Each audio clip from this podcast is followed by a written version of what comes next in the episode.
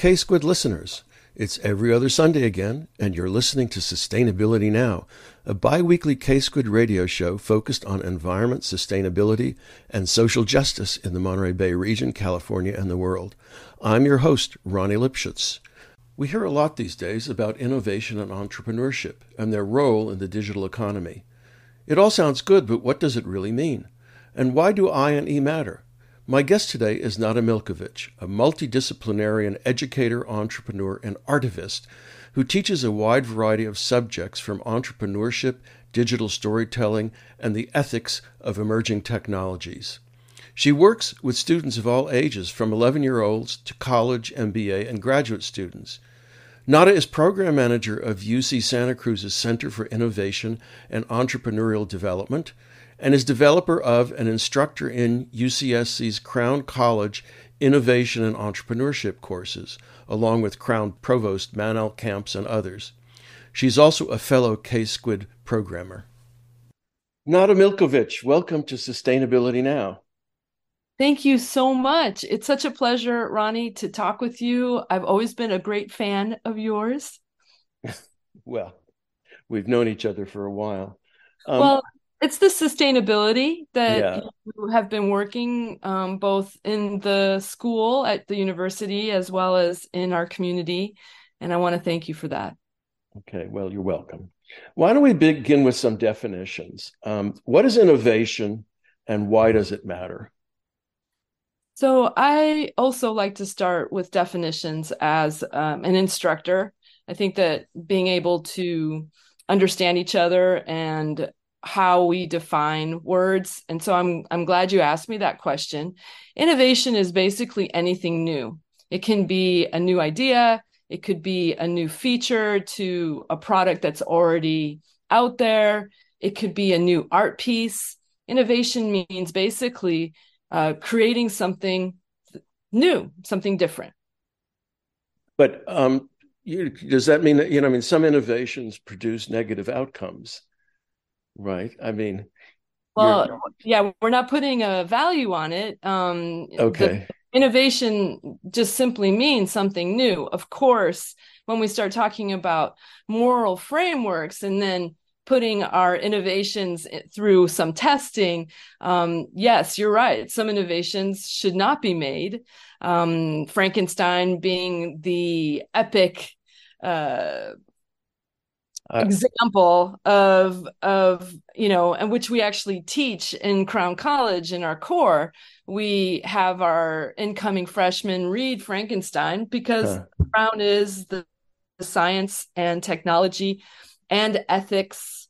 That's our theme is the ethics of technology. And we attract many of the students that are planning to be scientists and engineers. They come to crown college and so we want them to um, speak with each other. And that's why we have core.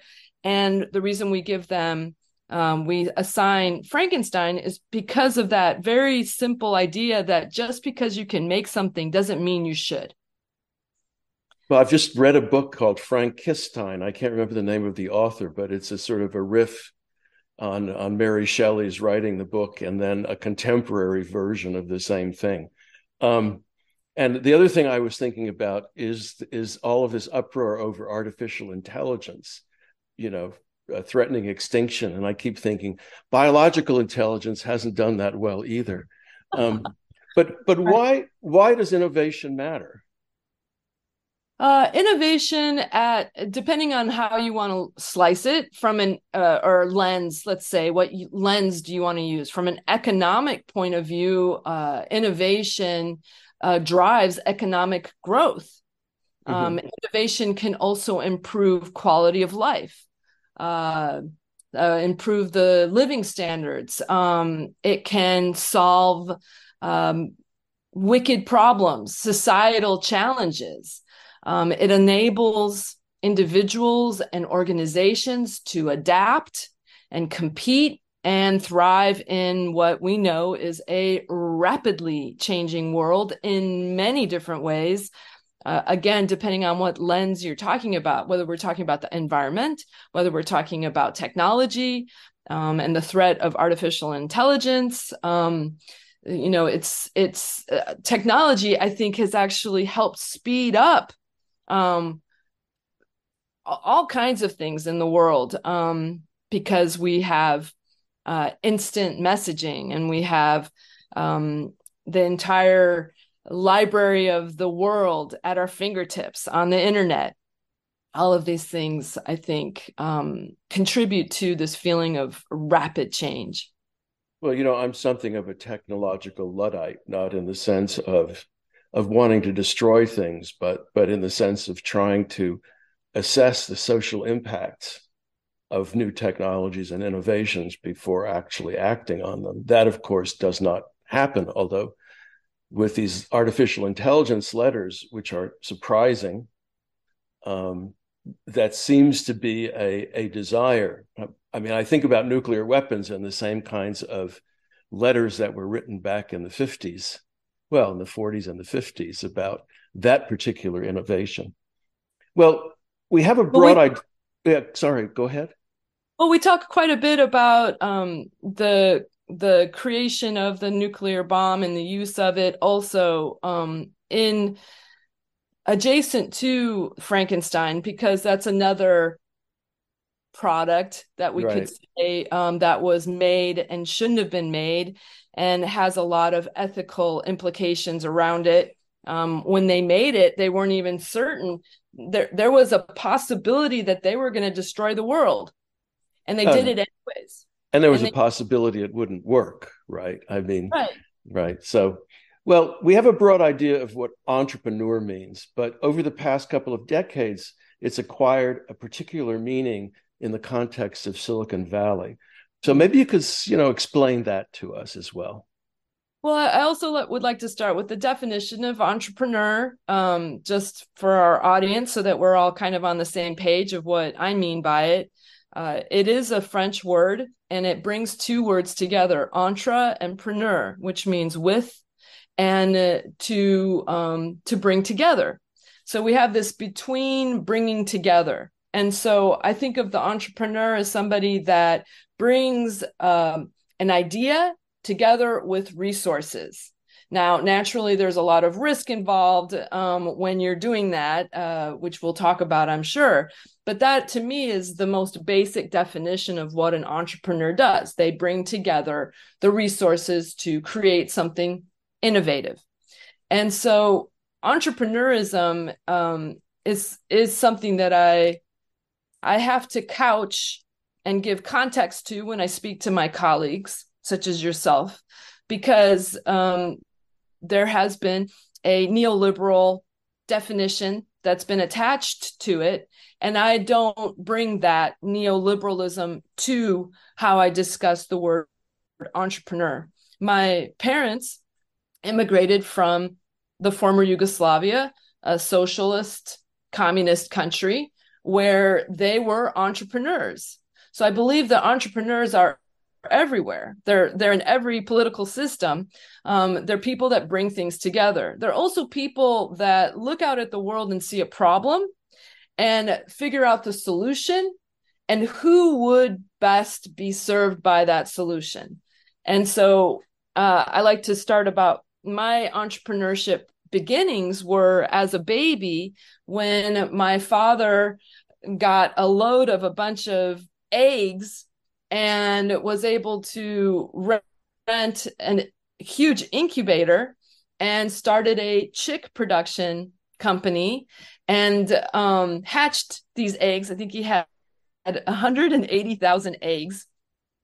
And my mom um, would take the hatched eggs and sell them at the farmers markets that were all over uh, Belgrade uh, yeah. and the outlying villages of Belgrade.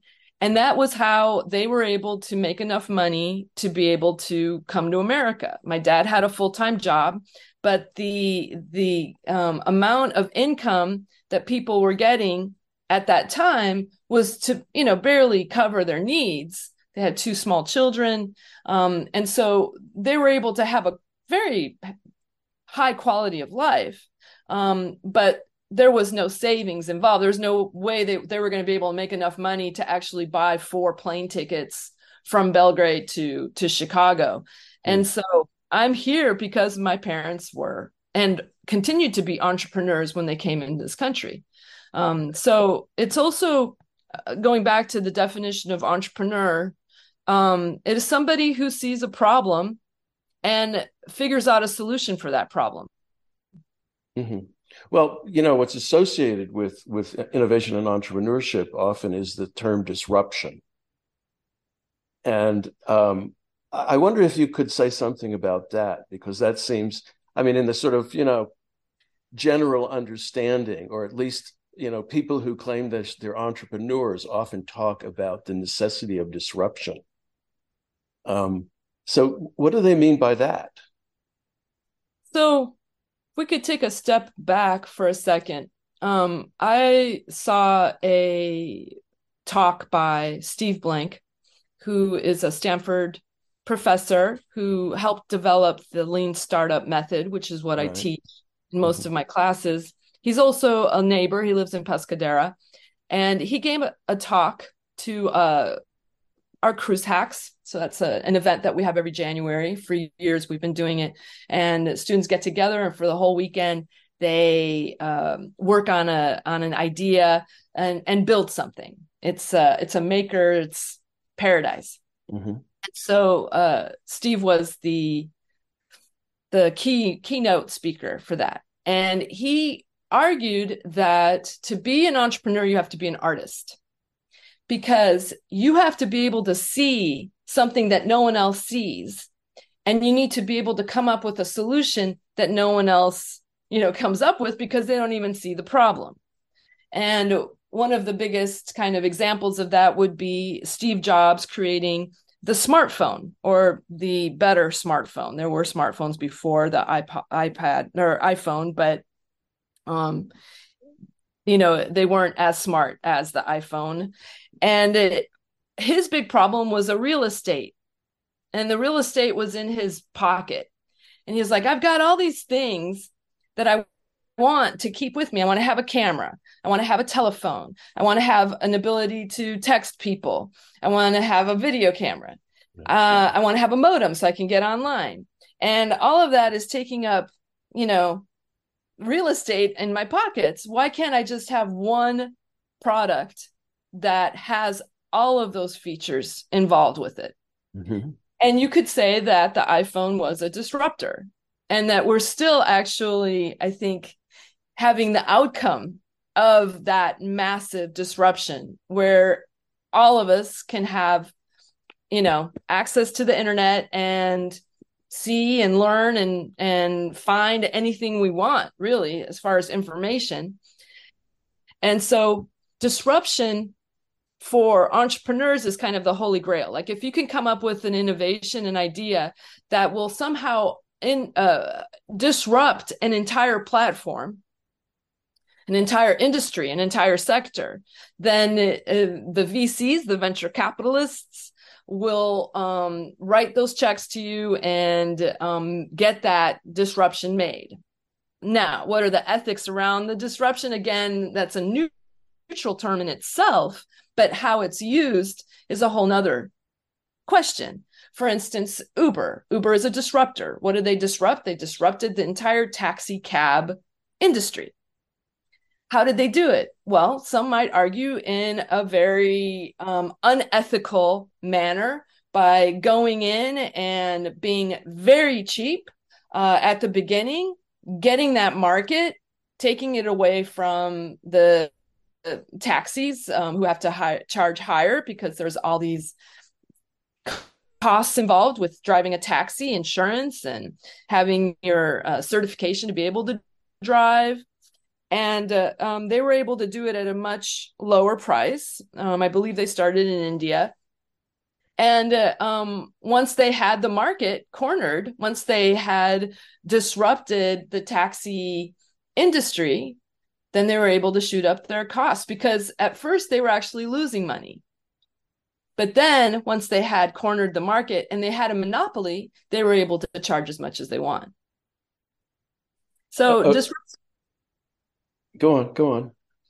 Well, it's it, it, again, it's that that idea that disruption itself is a neutral term. How how the disruption is actually implemented, um, and uh, at what effect, and if we start thinking systems thinking, like ecosystem, what is the entire ecosystem that you're disrupting? Um, it may be that you shouldn't be disrupting it. okay. Well, one of the things that you just mentioned was that you know Uber managed to corner the market and become a monopoly, or at least a, uh, sharing the monopoly with a few other companies, right? Um, and we've been taught, of course, that monopolies are a bad thing, right? That what monopolies do is once they they control a market, is they can jack up prices because you have no alternative. Um, so uh, that's how how do you counter something like that? I mean, um, does the government step in and break up Uber? Well, the, the there is regulations that we have to we have to think about. Um, you know, there, there may be another innovation that will disrupt Uber and Lyft and these other ones. Maybe there'll be an innovation where somebody comes up with a, a system or a platform that allows anybody to be an Uber like driver. Um, we have had regulations to try to rein in uh, the monopoly aspects of Uber and Lyft. Um, and I don't, I'm not sure if some of them worked very well, actually. Um, one of them was to have to treat your uh, drivers as if they were workers. Um, and, uh, you know, I, I, I don't want to speak to it too much because I'm, you know, I just I just know Uber from well I'm I haven't studied Uber, but I don't I I think our main way that we can do it as lay people is to demand that there be um, regulations and that it has to come from the government. I also think that there are uh, innovations that will continue to disrupt that specific sector. Mm-hmm. Uh, I had a um, I had one of my students who was in Crown Core who um, was very upset when we discussed how uh, Google um, and Facebook uh, sell our data. Uh, we're mm-hmm. basically we're the product. We're right. being sold to the right. advertisers. Right. And that was very upsetting to them. And so um, one of the we'll, we we are going to talk about what I do at the Center for Innovation and Entrepreneurial right, we will, Development. We will. And one of the things that we just had was a competition. And the student um, presented and was actually one of the runner-ups. They they did get to win uh, some cash. Um, and the whole idea was creating a system where you can continue to keep your data, your pictures, uh, your or um, whatever you happen to be creating um, private and not have to use um, these platforms that as soon as you put those things up on that platform, you are no longer the owner of that thing. So let's say you take a picture and you put it up in Facebook. Facebook now owns that picture. Um, and and so I think that continuously being innovative and seeing, you know, we have had this disruption with Google. We had these search engine um, algorithms that were able to help us search faster on the internet. Um, that system then realized that the way they were going to be making money is through selling advertising, selling uh, the the data of their users to advertisers, so that they can slice and dice and figure out their exact market and be able to do tests on those markets and you know all those things that you do as an entrepreneur. And now you know the we're seeing the results of that and people are like no that's wrong. Um, if i make something it should be my intellectual property. And so how do i get around using these big big platforms to keep control of my ip in, in this case you're defining intellectual property as what we in our everyday life do right? Mostly on these platforms. I mean the, the thing is that that um, you know if you take those away it will become impossible to do those kinds of things and therefore the intellectual property will not be produced I mean, that's there's there's that that contradiction, right? And of course, if somebody is worried about their photographs being stolen, they can always use a camera, right? An old an old style camera, right? I mean, I mean, you know, well, that would be that would be seen as an innovation, I suppose, right? That well, um, the the thing is, Ronnie, we're in a digital world. I, am not arguing w- with this. I am just, you know, right, right. thinking I mean, about the contradictions. Right? Yes, that we can go analog and and there is you know people are keeping that alive you probably saw the whole trend with vinyl people are going back to app you know to get records they they don't want to have to well, have digital music they want that's the commodification of nostalgia isn't it okay i mean uh, is it or is it that people that have very sensitive ears and want to hear the music in an analog form yeah, I know. I know those kinds of arguments are made, right? That the fidelity of of reproduction of sound, and sure, there are going to be some people who do that, but but you know, it's also faddish. But, but again, we don't have to go there, right? So I mean, it's sort of an innovation on an old uh, an old product, an old technology. Okay, and um, uh, there are all kinds of contradictions. I mean, I saw you did an interview in one of your classes with Donna Haraway uh, right. And I mean, Donna Haraway has been writing about these kinds of, of social contradictions for decades. And I'm sure she brought those up in the, in the class. Um, but mostly we don't see them, right? Unless someone draws our attention to them. But you know, we could we could do. I mean, that's a whole a whole class, a whole book, a whole lifetime. You know, talking about those kinds of things. Um, I saw that you've been involved in several startups. And I was wondering if you could tell us about your experience in, you know, launching, I guess, being entrepreneurial and launching an innovative startup. Um, I saw that two of them succeeded and two of them did not. So I'd like to hear about both successes and failures. Sure. Um, so I started um, my first startup in 2009 it was 2008 2009 it was right after i well just to give a little background to myself i was a construction manager for 20 years and uh, made made some good money did some good work. I ended up working um, getting specialized in the train sector uh, building uh, stations for the Bay Area Rapid Transit and the Valley Transit Authority. Hmm. And I think I, I ended up making 12 or 13 stations um, in total. And so I got to the point where in my construction career, I felt like if I wasn't doing something that was benefiting the world, I wasn't going to do it. And when I mean the world, I mean Gaia and nature. And so um, I had to, um, that's how I ended up in, in trains.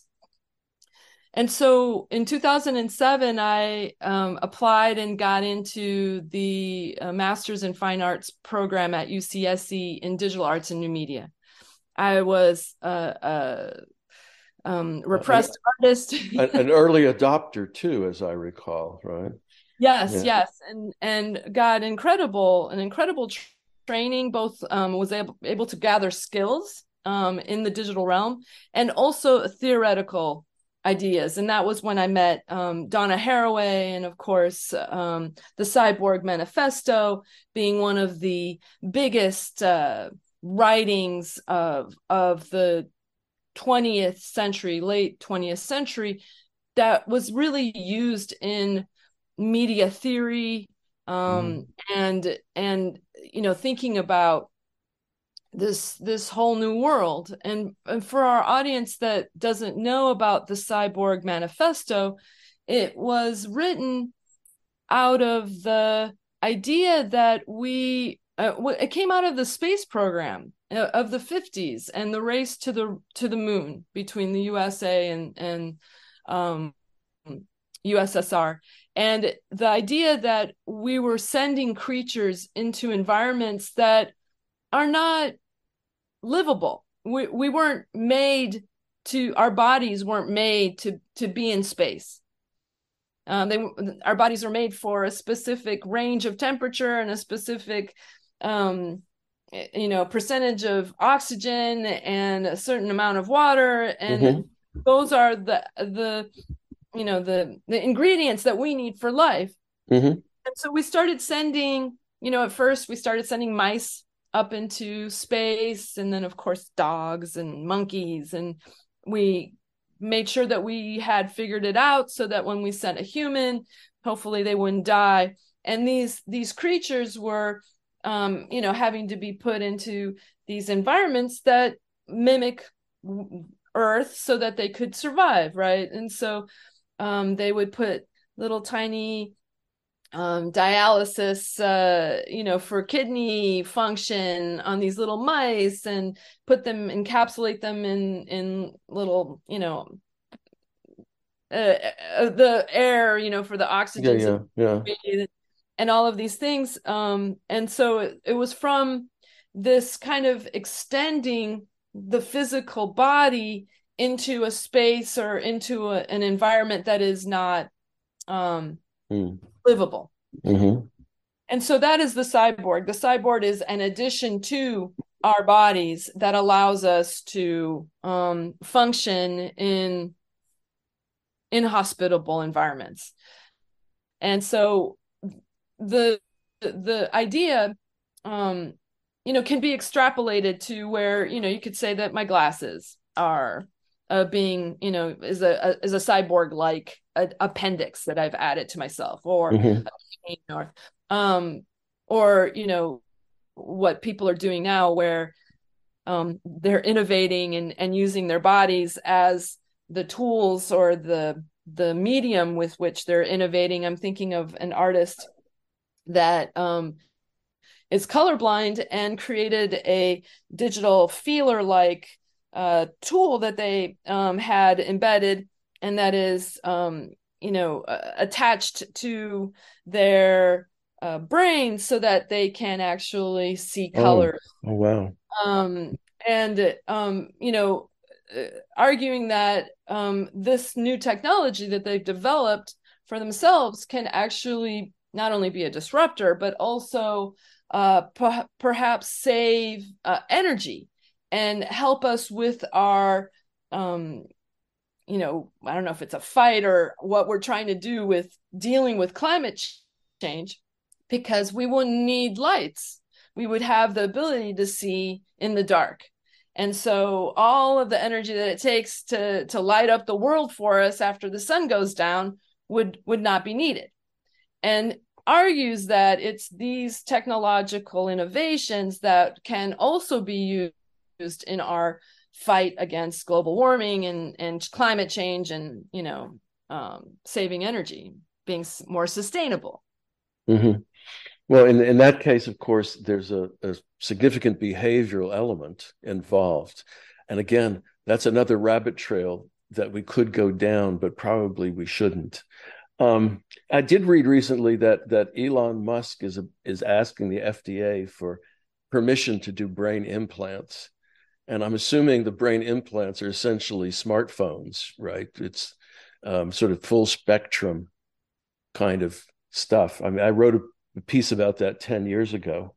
Um, but you know, never mind. So anyway, so so we were they're talking about your they're calling them brains on a chip. So it's basically a, a, a, tiny chip that has all of these different functionality. Yeah, yeah. yeah. And uh, you know, um, I'm not sure exactly what Elon is developing, but I know that I've had students also talk about developing these kinds of um, solutions for people that have uh, problems where maybe their yeah, yeah. their brain doesn't work with their their, their gut, and their yeah. gut, you know, isn't functioning well, and so this this uh, brain on a chip would actually be able to communicate with the brain in a way that is d- broken somehow mm-hmm. in the physical body. Mm-hmm.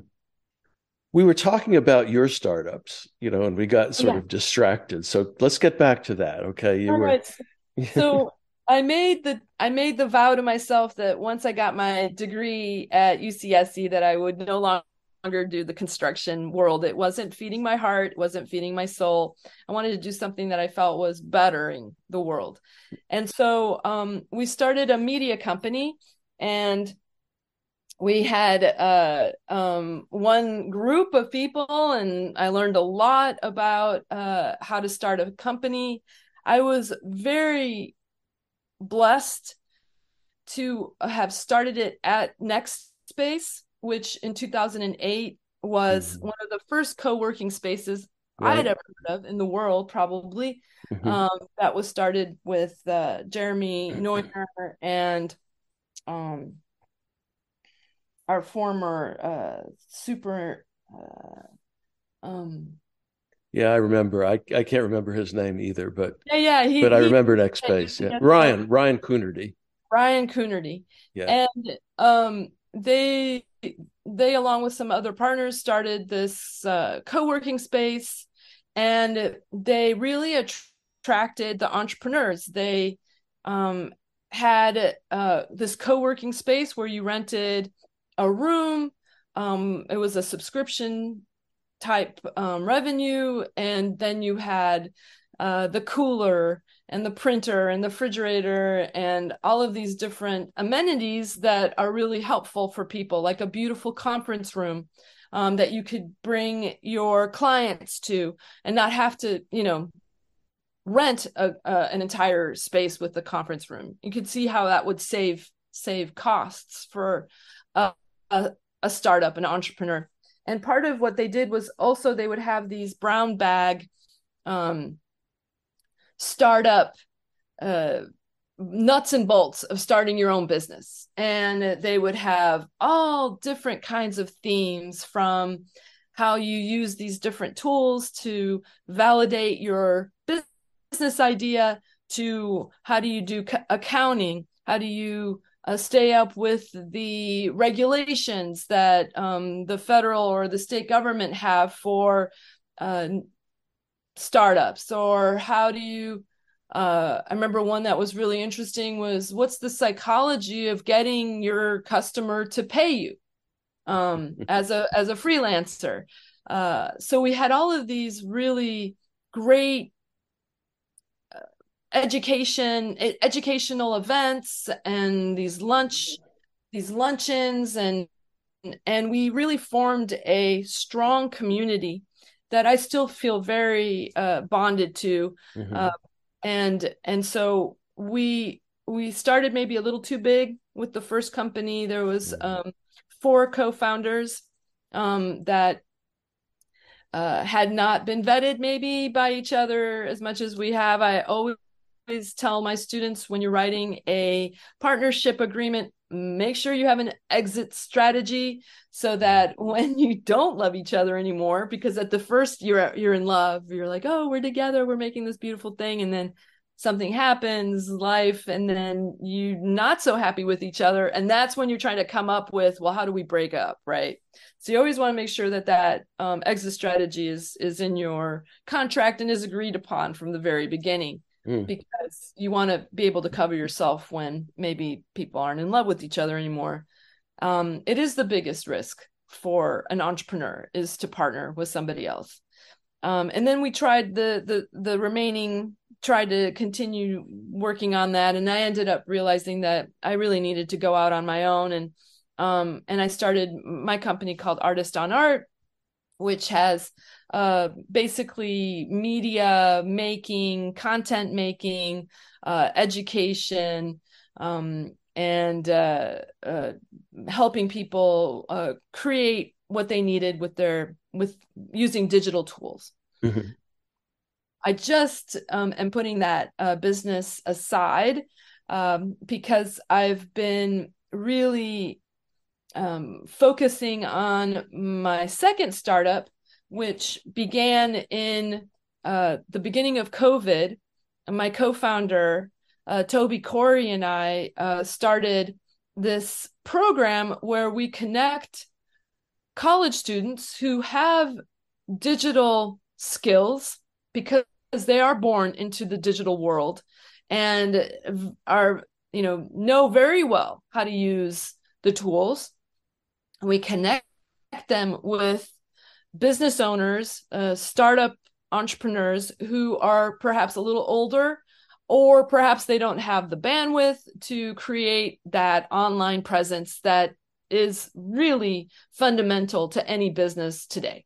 Um, we in Santa Cruz, uh, we're a tourist town.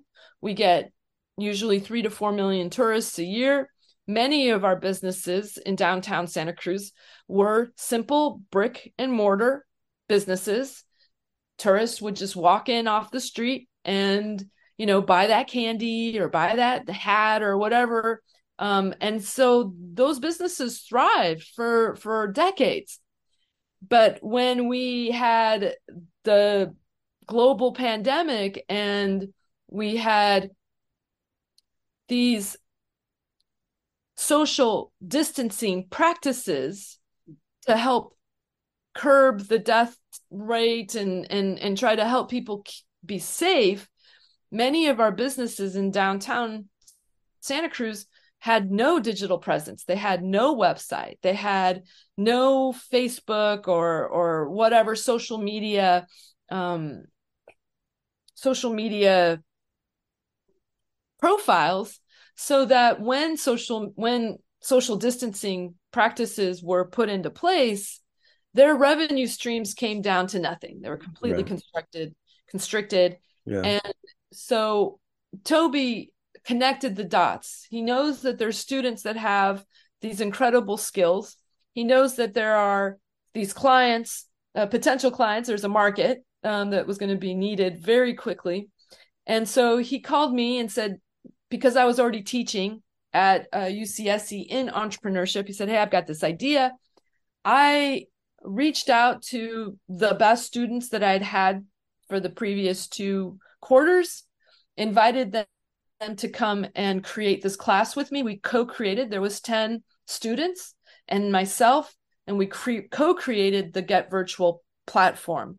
Mm-hmm. We um, had our first client was the Pacific Trading Company. Uh, they didn't have a website uh, when hmm. COVID started. And what was interesting about the Pacific Trading Company is that they have no interest in having an e commerce website because naturally people would immediately think, oh, you'll just put up all your products on the internet and sell it that way. That that's not how the Pacific, that's not the ethos of, of the Pacific Trading Company. They are a personal shopping business. They have um, the merchandise uh, curated for their m- market, for their customers. Uh, I am a huge lover of the Pacific Trading Company. They have been gathering uh, who are my favorite designers and will call me uh, when my designer is on sale to come down and, and, you know and that they have my size so they know what size they know what colors i like they know they know they know what i like to to dress in and so what they had us do was create um, the website and the website would have a calendar and you could sign up for a virtual personal shopping experience so you would sign mm. up and at one o'clock uh, they would take their smartphone and either zoom or facetime or whatever you know video conferencing they used in real time and they would run around the store and they'd say how's this? How's this? This is in your size. This will go well with this. They would do their personal shopping. The person would pay for it over the eh, phone and drive up to the curb and get their get their products. Mm-hmm. so the students are trained on understanding their business that they're working with their client for instance like i said um book the uh, Pacific Trading Company, uh, they didn't want to do an e-commerce website. Of course, we have other businesses that wanted to get their their products into the virtual realm as quickly mm-hmm. as possible, so mm-hmm. selling it. Um, and so we we also build e-commerce websites, of course. Uh, but the students do a we have a process that was created. The students have an interview. They have a script. Um, they talk to the potential customers. They find out what their needs are.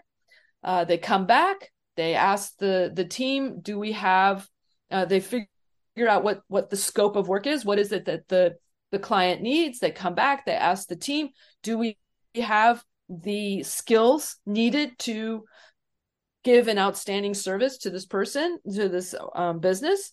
If yes then uh, the the team creates a contract.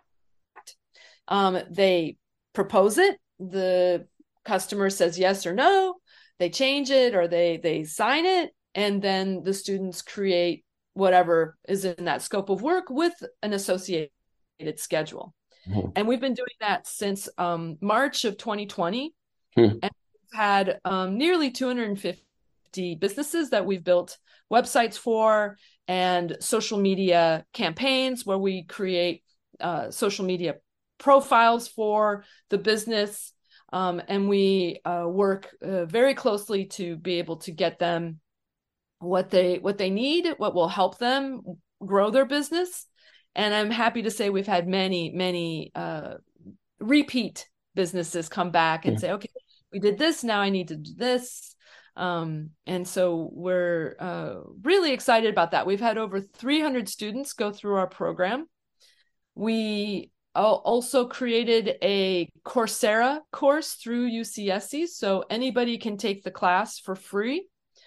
There, the the big difference is uh, in our classes we um, do outreach. We we help connect the student teams with a customer or a client and, and in the coursera uh, there is no yeah, yeah bench. Sure. It's all you know asynchronous sure. on their own, and so they have to either come up with their own client or or actually create a website for themselves. So they are, in essence, their client. Well, you know, we were going to talk about the Center for uh, Innovation and Entrepreneurial Development, where you're program manager, right? What what does the center do, and and does it have a relationship with the Crown program? So the the center we call it SEED, the Center for Innovation and Entrepreneurial Development. I'm the project manager for it. I work with Manel Camps. Manel is the faculty director for the center. The center began 50 years ago with uh, um, 15. 50. 50. It was, it yeah, it was created in the late 70s, nearly 50 years.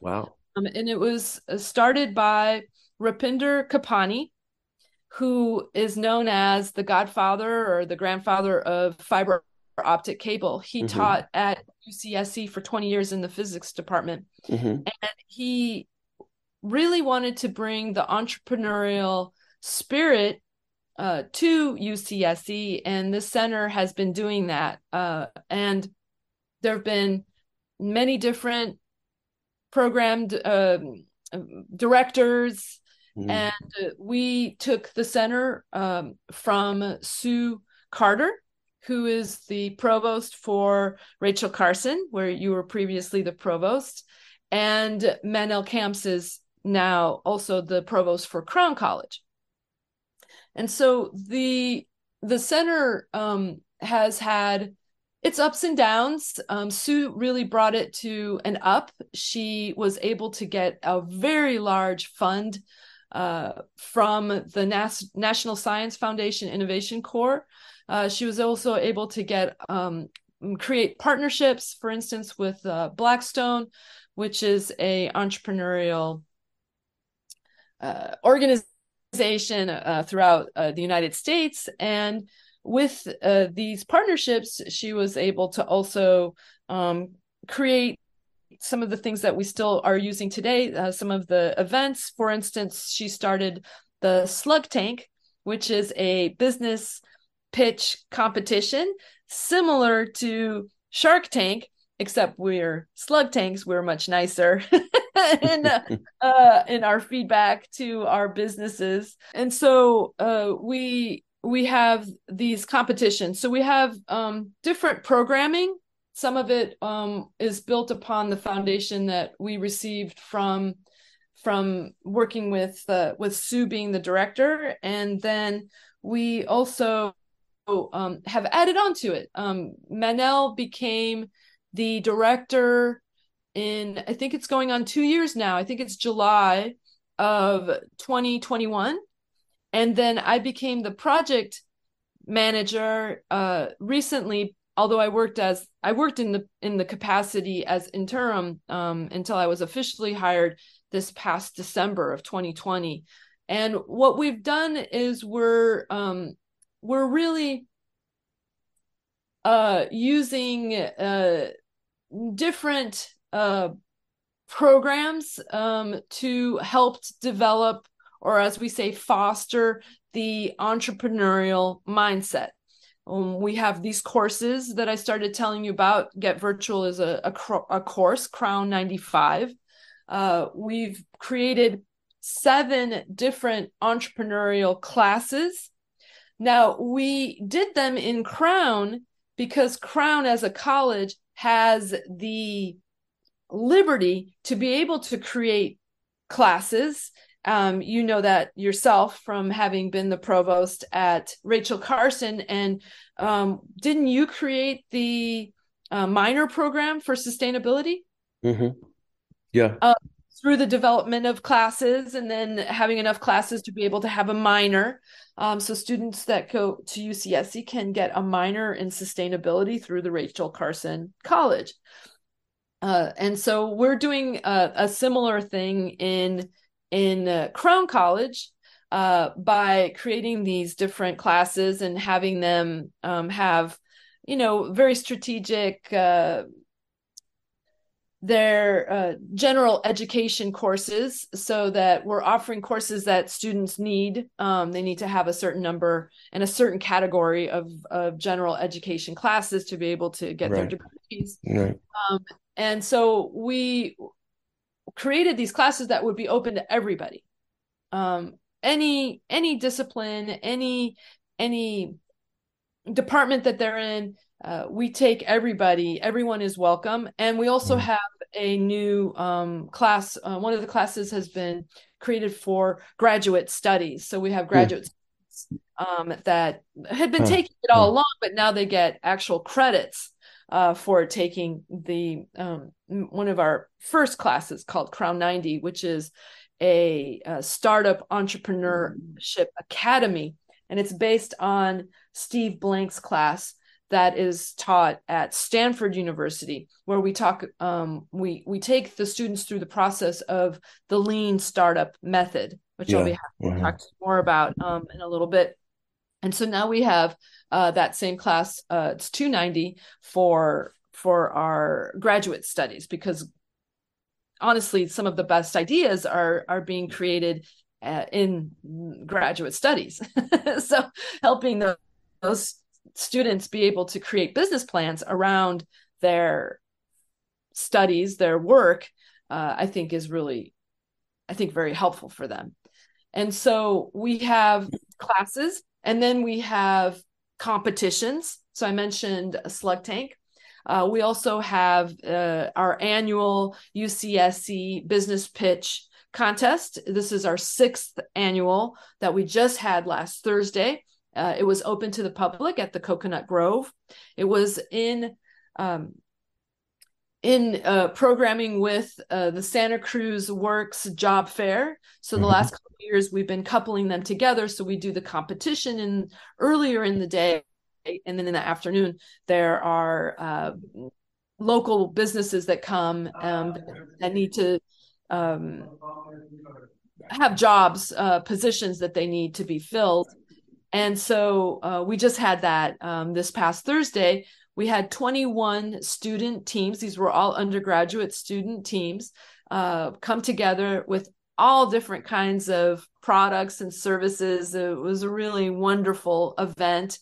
Uh, we had five, five fabulous uh, judges and we gave away uh, $50000 in cash to mm. our, our, students. Uh, we had one student um, team win the overall $10,000 prize. And then, um, you know, I think there was actually nine teams that won 11 different prizes.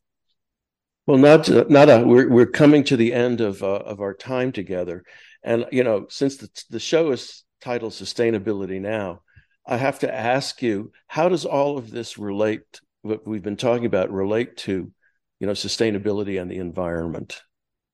Well, I I really believe that the digital realm is a tool for sustainability.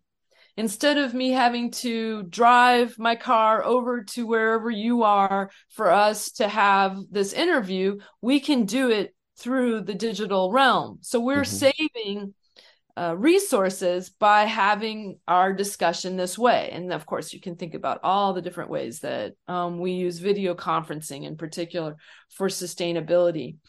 I um, am super proud to have had a class approved that I'll be teaching for the first time this summer in Costa Rica called Eco Entrepreneurship.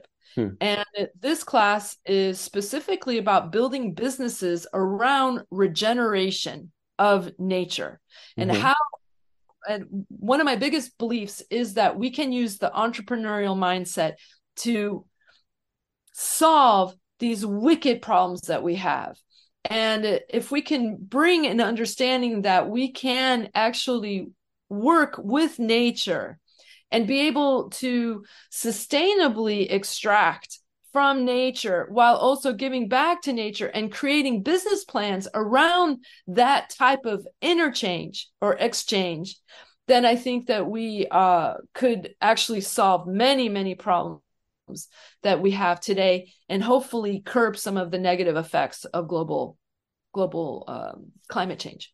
Are, are any of your students engaged in trying to start up, you know, sustainable related uh, businesses? Yes, the students. Um, I'm very overt with how I believe the entrepreneurial mindset can help solve these very large problems, and those problems being the environment, um, the the social justice injustices, and so mm, the classes really have that kind of like if we're going to build a business we can do more than just make a profit we can actually benefit the planet benefit mm-hmm. people and mm-hmm. all the living creatures in the world and make a profit that's last though okay well i'm afraid we're out of time so so nada thank you so much for being my guest on sustainability now Oh, Ronnie, it's been such a pleasure. Thank you so much for inviting me. If you'd like to listen to previous shows, you can find them at ksqd.org backslash sustainability now and Spotify, Google Podcasts, and Pocket Casts, among other podcast sites. So thanks for listening, and thanks to all the staff and volunteers who make KSQD your community radio station and keep it going. And so until next every other Sunday, Sustainability Now.